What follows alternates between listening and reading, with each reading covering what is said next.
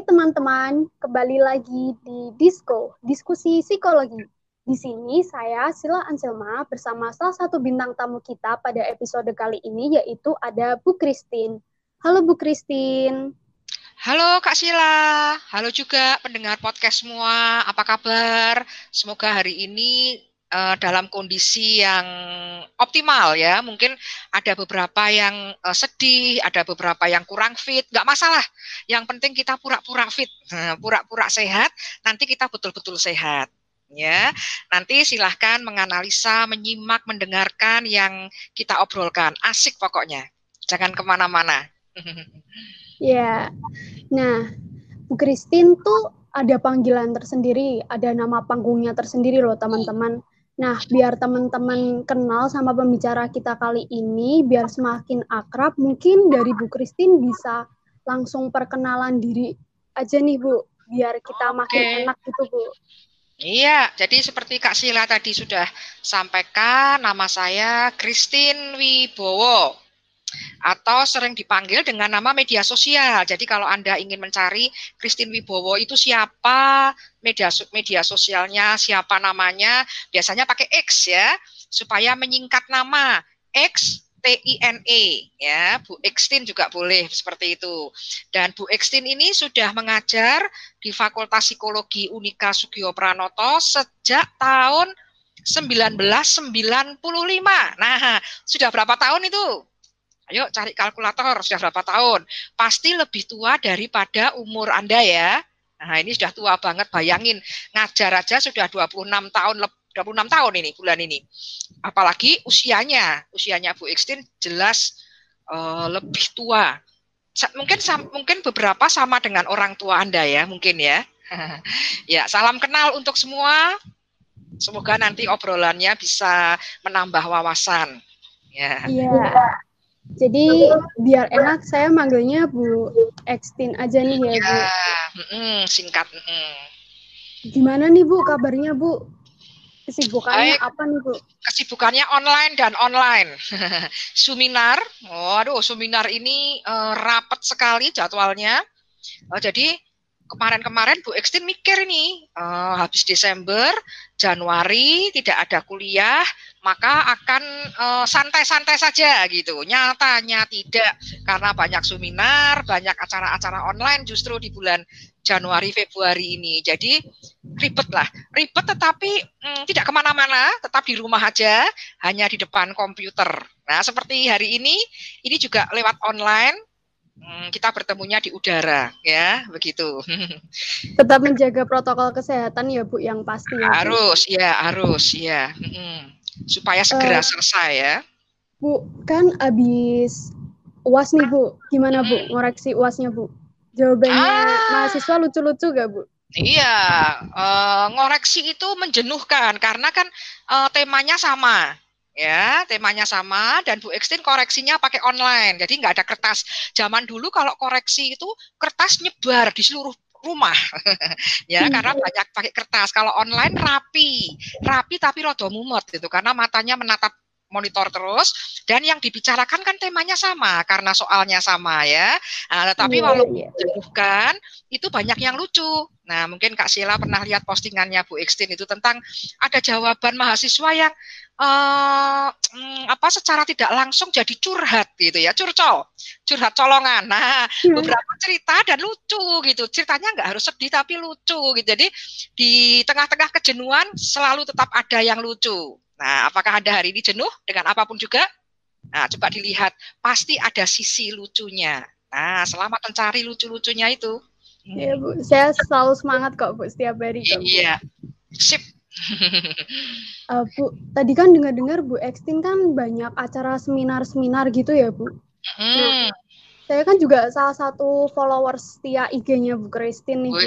Iya, iya. Kan saya Makasih. sering lihat postingan-postingannya Bu Ekstin tuh. Nah, Bu Ekstin tuh kadang tuh ngisi ngisi seminar ada happy parent, toxic hmm. parenting, terus menjaga romantisme perkawinan, kesetiaan dan banyak banget pokoknya udah jam terbangnya udah top banget gitu ya. tentang itu memang ya. Iya, Bu. Nah, menurut Bu Ekstin nih, Bu, permasalahan apa sih Bu yang sering ditanyain waktu seminar-seminar kayak gitu tentang kekeluargaan gitu? Wah, ya, ini menarik ini. Jadi, karena sering mengadakan seminar itu eh, fokusnya ke keluarga, jadi pertanyaannya tergantung siapa pesertanya. Kalau yang orang-orang tua ya, tentang parenting biasanya menanyakan bagaimana cara mendidik anak di masa pandemi gitu ya.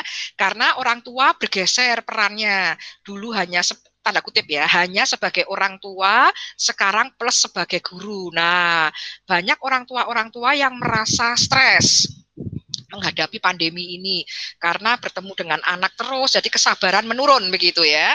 Nah, kalau itu kalau pesertanya orang tua. Kalau pesertanya couple, nah, pasangan suami istri atau pacaran, yang ditanyakan juga gitu.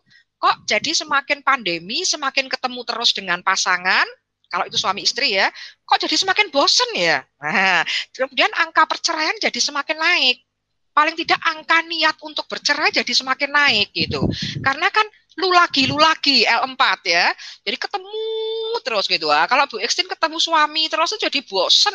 Jadi kalau sudah bosen apa pun perilaku seseorang itu jadi nyebelin. Nah, demikian juga yang couple masih pacaran ini repot lagi, pertanyaannya kebanyakan di LDR. Karena kan tidak bisa hmm. bertemu. Oh, ada masalah juga. gitu ya, Bu ya. Betul. Ada masalah juga karena apa? Terutama yang salah satu pihak atau dua belah pihak bahkan itu memiliki bahasa kasihnya itu kebersamaan. Jadi nggak ngapa-ngapain, nggak apa-apa, saling yang penting bareng. Nah ini repot di masa pandemi kan nggak bisa bareng, sehingga terjadi iya. cekcok karena rindu yang terlalu berat. Uh, ya. Rindu. Ya rindu yang terlalu berat lama-lama jadi cekcok gitu.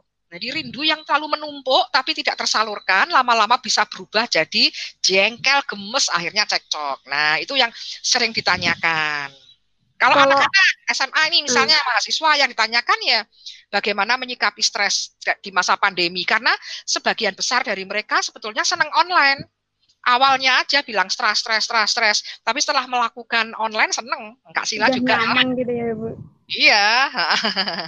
Kalau gitu. yang ditanyain sama kayak papa mamah muda gitu apa Bu? Oh, ini ada nih pendengar podcast podcast yang podcast yang apa mamah muda.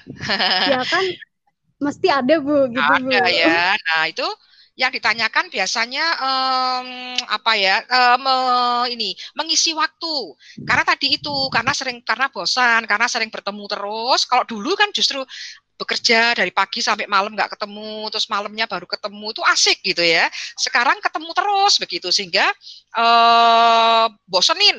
Nah terus bagaimana untuk me wah ini bahasanya rada vulgar ini. Bagaimana terus mengorbankan eh mengu, mengorbankan salah mengobarkan. Bagaimana mengobarkan? api romantisme? Nah, ini apa mama muda ini. Jadi tetap romantis. Nah, nanti nanti jawabannya itu uh, Bu Eksin jawabnya sampai ke apa itu definisi romantis dulu gitu. Terus kemudian pelan-pelan mengajarkan. Ini tidak hanya untuk yang sudah menikah papa mama muda Kak Sila tapi juga untuk yeah. mahasiswa yang uh, hubungan dengan pacarnya sudah uh, settle ya, sudah fix akan menikah, begitu kira-kira. Hmm. Buat yang mau nikah nih bisa banget dengerin ya Bu ya. Oh harus. ya. yeah. Uh, Bu tadi ngomong-ngomong tentang romantis, aku hmm. minta jelasin dong Bu biar oh, yang dengerin juga tahu juga gitu Bu. Kan mau pada nikah-nikah nih Bu pasti. Iya. Baik yang mau nikah, sudah menikah barusan maupun yang sudah menikah tahunan seperti Ibu Ekstin 20 tahun lebih ini menikah, itu romantisme harus tetap ada. Karena romantisme itu adalah salah satu aspek dari pernikahan. Wah, aspek yang lain apa? Wah, nanti kalau itu ditanyakan, ikut kuliahnya Bu Ekstin aja atau ikut seminar-seminar ya, itu bisa memakan waktu setengah hari. Hmm, uh, padahal podcast ya, hanya setengah jam, aduh, hanya seperseberapanya ya. Tapi iya, yang namanya bu. romantis itu adalah itu harus tetap ada loh ya. Nanti bagi mahasiswa yang belum nikah pun boleh menyampaikan ini ke orang tua, ke papa mama ya, bahwa romantisme itu adalah saat kita Hmm, boleh dicatat ini saya yang mendengarkan.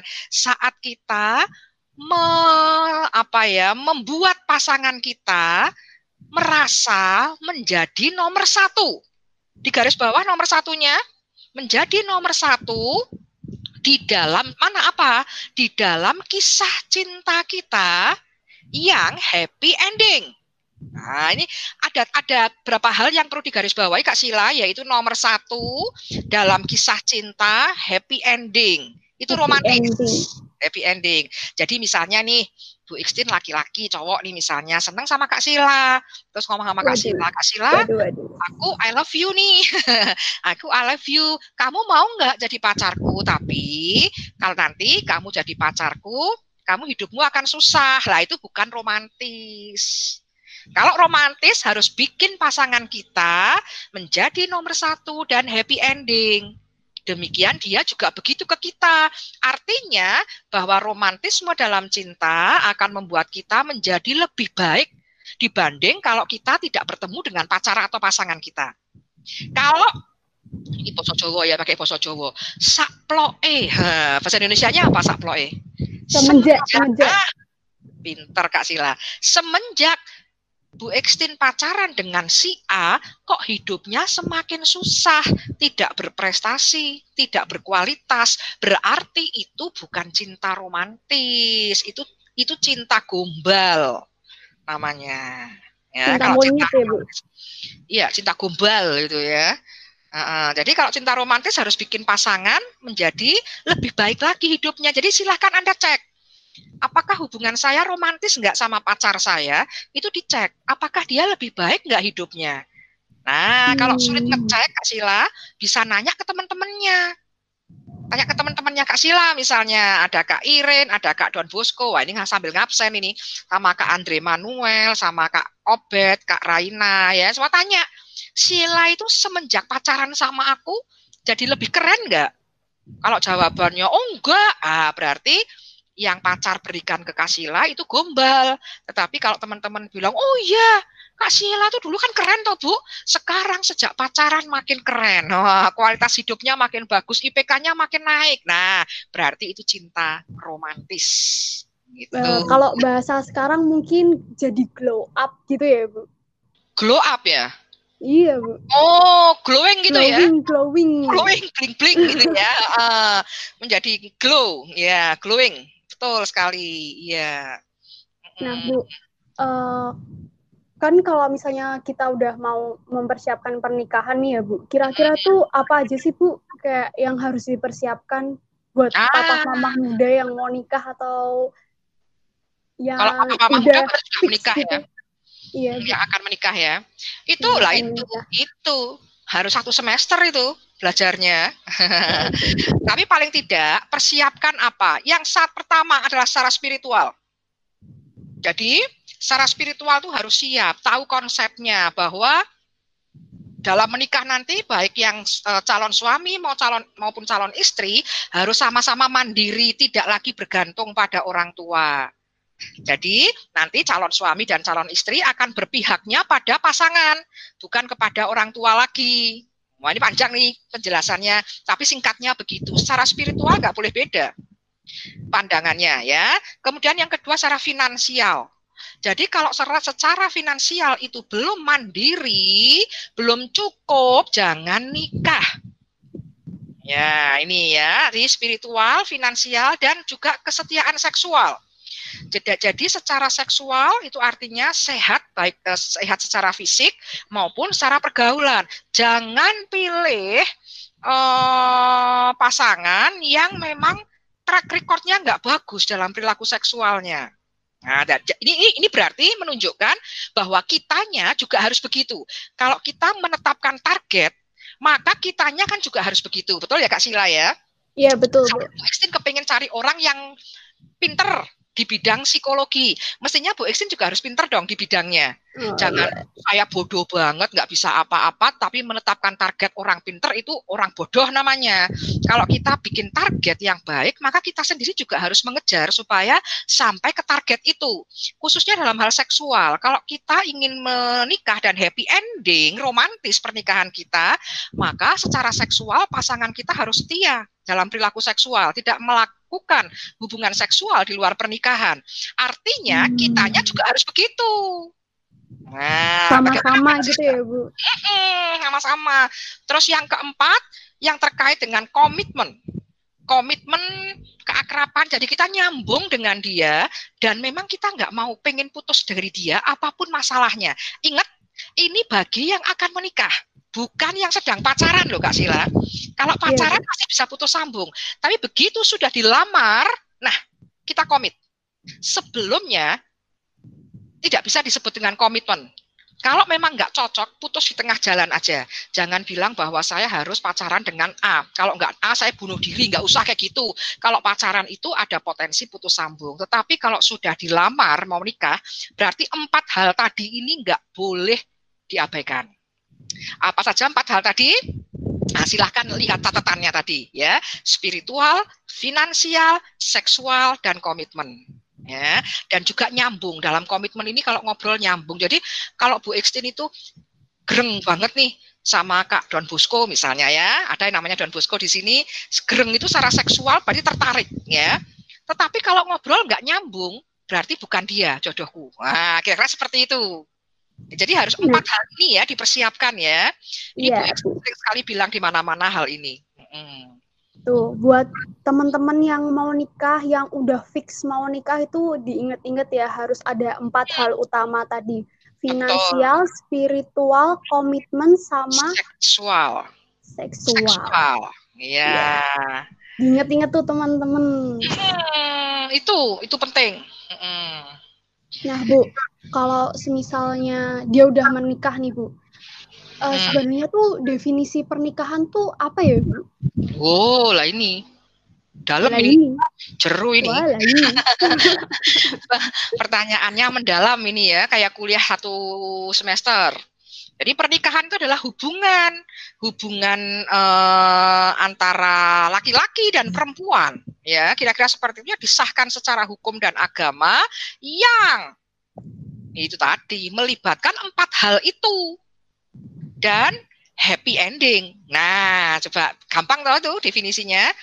Laki-laki dan perempuan. Jadi kalau perempuan dan perempuan nggak bisa disebut pernikahan. Laki-laki dan laki-laki nggak bisa. Jadi hubungan antara ini jelas nih Bu Eksin bilang nih. Laki-laki dan perempuan yang disahkan secara hukum, agama, dan empat hal tadi tercapai demi happy ending. Jadi begini contohnya. Uh, Bu Eksin bilang menikah dengan si A tetapi hanya karena seksual aja, finansial, spiritual, komitmen nggak ada, berarti itu bukan pernikahan. Nah, gitu ya. Jadi empat-empatnya itu kena dan happy ending. Happy ending itu pen, penjelasannya bisa dalam itu. Artinya setelah menikah itu semuanya dua-duanya happy. Nggak ada yang satunya sengsara, menderita gitu enggak. Itu bukan pernikahan. Pernikahan empat hal itu demi happy ending. Jadi Happily ever after itu tidak hanya dimiliki oleh negeri dongeng, tetapi juga oleh tapi dimiliki juga oleh setiap pernikahan, yaitu happy. Kalau tidak, berarti itu bukan pernikahan. Itu kekerasan namanya. Oh. Hmm. Jadi harus bahagia terus gitu ya, Bu. Harus. Harus, itu harus. Jangan bilang bahwa lah happy ending itu kan hanya sinetron Indonesia, hanya negeri dongeng. Enggak loh. Kita pun dalam setiap pernikahan itu layak bahkan wajib happily ever after, happy ending. Harus. Kalau tidak, ya segera eh, apa minta bantuan dari rohaniwan atau dari psikolog supaya pernikahan itu betul sesuai definisinya. Ya. Nah, tuh teman-teman, buat kalian yang mau nikah tuh harus menerapkan prinsip harus happy ending terus ya, Bu. Betul, iya. Hmm. Nah, kan banyak nih, Bu, kayak uh, pernikahan yang terjadi masih umur 19 tahun, 17 tahun, 18 tahun. Nah, itu tuh keberlangsungan pernikahannya tuh gimana ya, Bu? Apakah ada efeknya, jaminan harmonisnya gimana gitu, Bu? Iya, jadi kalau secara hukum oke. Okay. Tadi kan Bu Ekstin bilang ya bahwa pernikahan itu karena dari sisi hukum. Kalau dari sisi hukum sudah sah 18 tahun ke atas dan sebagainya, oke, okay, oke, okay, oke okay saja, nggak masalah. Tetapi apakah pertanyaannya adalah apakah bisa mencapai empat hal tadi dengan ideal? Nah itu, kalau usia 18 tahun bisa ya oke, nggak masalah sih. Terus yang jamin keharmonisan memang tidak ada itu tidak ada jaminan gitu. Tapi kita bisa berpikir bahwa orang-orang yang mengusahakan empat hal tadi saja itu ada yang gagal untuk happy ending, apalagi yang tidak mengusahakan. Begitu. Nah, pertanyaannya adalah pertinyi ini adalah apakah anak-anak usia 18 tahun bisa nggak begitu meng, um, mengoptimalkan empat hal tadi secara finansial, secara spiritual, secara bisa nggak? Nah, kalau bisa ya oke, kalau tidak ya sudah jangan coba-coba. Pernikahan bukan masalah mengejar usia, enggak. Walaupun dikejar usia, kita harus tetapkan target yang sama. Jangan turunkan target walau dikejar usia. Jadi secara hukum 18 tahun memang boleh menikah. Tetapi ada hal lain yang perlu diperhatikan secara psikologis tadi. Ya, empat hal tadi. Gitu. Nah, teman-teman gimana nih? Sudah siap belum empat hal tadi? Kalau sudah ya oke-oke aja, nggak apa-apa. Tapi kalau belum, walaupun dikejar usia, jangan dulu. Itu. Wah, kalau saya sih belum ya, Bu. Oh iya, jangan jangan terburu-buru lah. Bu Ekstin aja menikah umur 29 tahun kok. Pa, pas pada saat itu, ah, teman-teman SMA khususnya sudah pada nikah semua. Ya nggak apa-apa. Bukan berarti kita santai-santai loh. Bukan berarti terus, ah ya biarin aja dah, yang lamanya belum jodoh. Nanti kalau sudah jodoh kan ketemu sendiri, enggak juga, berusaha juga. Berusaha, nanti mungkin ada pertanyaan lanjutan ini, usahanya gimana gitu ya. Jadi Bu Ekstin usaha juga, sama kerasnya usahanya Bu Ekstin itu mencari suami, sama kerasnya dan sama seriusnya dengan saat Bu Ekstin mencari gelar S si sarjana psikologi. Jadi sama gitu. Bukan berarti terus saya tidak uh, kita nggak usah kesusu nih. Saya nggak nggak keburu-buru nikah, tapi juga tidak berusaha. No, kalau memang kita punya keinginan untuk menikah karena kita merasa bahwa kita lebih bisa menjadi berkat bagi orang lain ketika menikah, maka usahakan.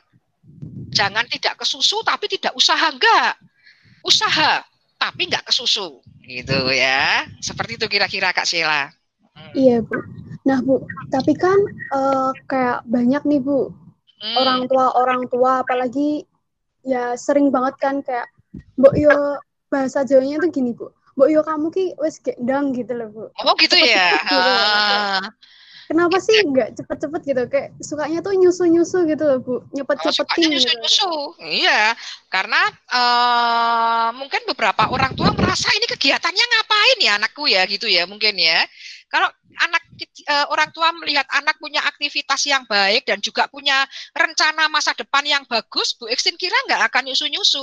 Yang bikin deg-degan orang tua, ini sekarang Bu Ekstin berbicara sebagai orang tua nih ya, uh, itu deg-degannya anaknya ini kuliah yang nggak bener, kerja ya belum, rencana pacaran ya enggak. Kalau ditanya, sudah punya pacar belum malah, nggak mikirin itu. Lah nggak mikirin pacaran tapi kok ya nggak kerja, nggak kuliah. Nah orang tua jadi deg-degan. Tapi kalau uh, anak bisa presentasi di depan orang tua, presentasi tanda kutip ya, atau presentasi betulan juga boleh pakai PPT slide gitu. Gini loh, Mam. Gini loh, Dad. Nah, gini loh, Ayah. Gini loh, Bun. Aku tuh punya rencana tuh gini loh. Ini sekarang sedang kuliah supaya IPK-nya 4,0. Wow, ya. Nah, hmm, tahun depan karena aku sekarang sudah S2 mau buka klinik dulu praktek. Nah, itu butuh waktu setengah tahun, Pak gitu ya. Setengah tahun bun gitu. Nah nanti habis itu aku begini begini begini. Untuk urusan pacar aku sudah kok berusaha untuk berkenalan dengan ini ikut komunitas itu ikut ini ikut itu. Nah jadi orang tua plong karena tahu rencana kita. Jadi silahkan anak-anak muda presentasikan keinginan kalian di depan orang tua. Pasti orang tua nggak nyusu-nyusu. Jadi kita kayak uh, lebih sering komunikasi sama orang tua juga ya Bu. Kayak oh. kita tuh lagi kayak gini ibu sama bapak nunggu dulu sabar dulu. Nanti saya udah ada rencana gini gini nah, gini gitu ya Bu ya Bu. Itu dikasih deadline. Uh, betul Kak Sila. Kak Sila betul banget dikasih deadline. Jadi nanti tanggal 10 Oktober aku mau buka praktek. Habis itu bulan Januarinya aku mau kenalin nih ada beberapa orang yang mungkin jadi pacarku bla bla bla gitu. Jadi orang tua tidak deg-degan. ya. Nah, nih Bu, uh, yang terakhir mungkin ya Bu, hmm. tips and trick untuk membangun keluarga yang harmonis itu gimana Bu? Hmm. Jadi yang pertama, Bu Ekstin ulang ya, empat hal tadi itu harus sudah beres jauh-jauh hari sebelum pernikahan dimulai. Nah, itu kunci. Sudah, jangan didebat ini. Kalau ada yang bilang, wah enggak setuju lah. Apa ya Bu Eksin gitu loh lah. Iya, ini yang tak lakuin gitu. Empat hal tadi itu tidak boleh ganjel. Kalau Bu Eksin sering bilang di seminar, mungkin ada yang suka mendengar, kalau pernikahan itu harus dimulai dari empat pilar. Empat pilar tadi, empat pilar tadi itu harus di titik apa? Kalau di SPBU Kak Sila, kalau kita mengisi bahan bakar itu mas-mas dan mbak-mbak di SPBU ngomong apa? Kita mulai, mulai dari nol. Nol. Kita mulai dari nol. Nol artinya tidak ada ganjelan di empat hal tadi. Jadi tidak ingin, maksudnya tidak ganjel itu kita tidak ingin mengubah di bagian empat tadi. Jadi misalnya nih, Bu Ekstin klop soal spiritual, seksual oke, okay, komitmen curhat oke. Okay. Tetapi kalau bisa Mbak Rojok kaya dikit gitu loh ya. Mbak punya aku tuh kepengen punya suami rodo kaya. Nah, itu finansial itu. Berarti nggak klop, belum klop, diberesin dulu. Berarti nunggu sampai dia kaya dulu, baru kita nikah. Jangan sampai kita memikirkan begini anak-anak muda, nggak apa-apa lah. Bagian ini aku ganjel, nanti setelah menikah nanti kan akan berubah. Nggak bisa itu, nggak bisa karena dalam karena gerbang pernikahan tidak kuat untuk mengubah seseorang. Bahkan mahasiswanya Bu Ekstin ikut kuliah modifikasi perilaku aja sulit, ya kan? Untuk mengubah satu perilaku aja sulitnya setengah mati ujian aja nggak semua lulus itu modifikasi perilaku. Aduh. Aduh. Saya enggak kan Bu. Sulit itu. Wah, nanti lihat nih Kak Sila nih. Sulit itu memodifikasi perilaku orang. Lah apalagi memodifikasi suami atau istri. Malah nanti nggak nyaman semua di pernikahan. Yang mengubah capek, yang diubah sakit hati. Jadi empat hal tadi tidak boleh ganjel. Kalau ganjel berarti daripada mengubah orang mendingan mencari orang baru mencari orang lain putus dulu ya. Putus ganti orang yang betul mencapai target itu baru menikah. Itu dasarnya utamanya itu. Kalau nanti sudah menikah tapi empat tadi itu sudah betul empat tadi sudah benar maka di dalam pernikahan apalagi yang akan dipertengkarkan? Apa coba? Nggak ada. Kalaupun ada pertengkaran nggak masalah karena pertengkarannya adalah hal-hal yang tanda kutip kecil. Karena empat hal tadi itu berat sudah selesai sebelum pernikahan. Gitu Nah, kira-kira tuh uh, kita tuh harus mempersiapkannya tuh ber jauh berapa lama, Bu? Oh, ya jauh itu sejak sekarang. Sejak Anda memiliki keinginan untuk menikah, itu sudah harus diterapkan target itu bahwa supaya tidak terjadi putus sambung. Sehingga ketika kita bertemu orang, kita langsung scan bagaimana spiritualnya, bagaimana finansialnya, bagaimana kehidupan seksualnya, bagaimana komitmennya oke okay, gitu. Jadi langsung sejak kita akan uh, merencanakan akan saya akan uh, pacaran itu sudah jadi sejak kapan? Mungkin sejak SMP. Oh, sejak SMP Bu. Oh iya, Bu Ekstin tuh mengidolakan keluarga itu sejak SD. Nonton film Little House on the Prairie. Dan Little House ini kemudian diadaptasi di dalam bahasa Indonesia menjadi keluarga cemara. Oh. Nah, Bu Ekstin sudah pengen punya keluarga seperti itu, itu based on true story ya. Jadi berdasarkan kisah nyata, judulnya Little House. Itu waktu Bu Ekstin SD. Jadi Bu Ekstin senang nonton film itu dan selalu berharap punya keluarga yang seperti itu. Nah harapan itu ditunjukkan dengan banyak usaha. Nah, mungkin nanti di sesi lain akan cerita ya. Nah, tapi Little House itu kemudian kan diterjemahkan ke dalam keluarga Cemara. Pasti kalian tahu kalau keluarga Cemara. Nah, itu kepengennya punya keluarga seperti keluarga Cemara sejak kapan? Sejak SD.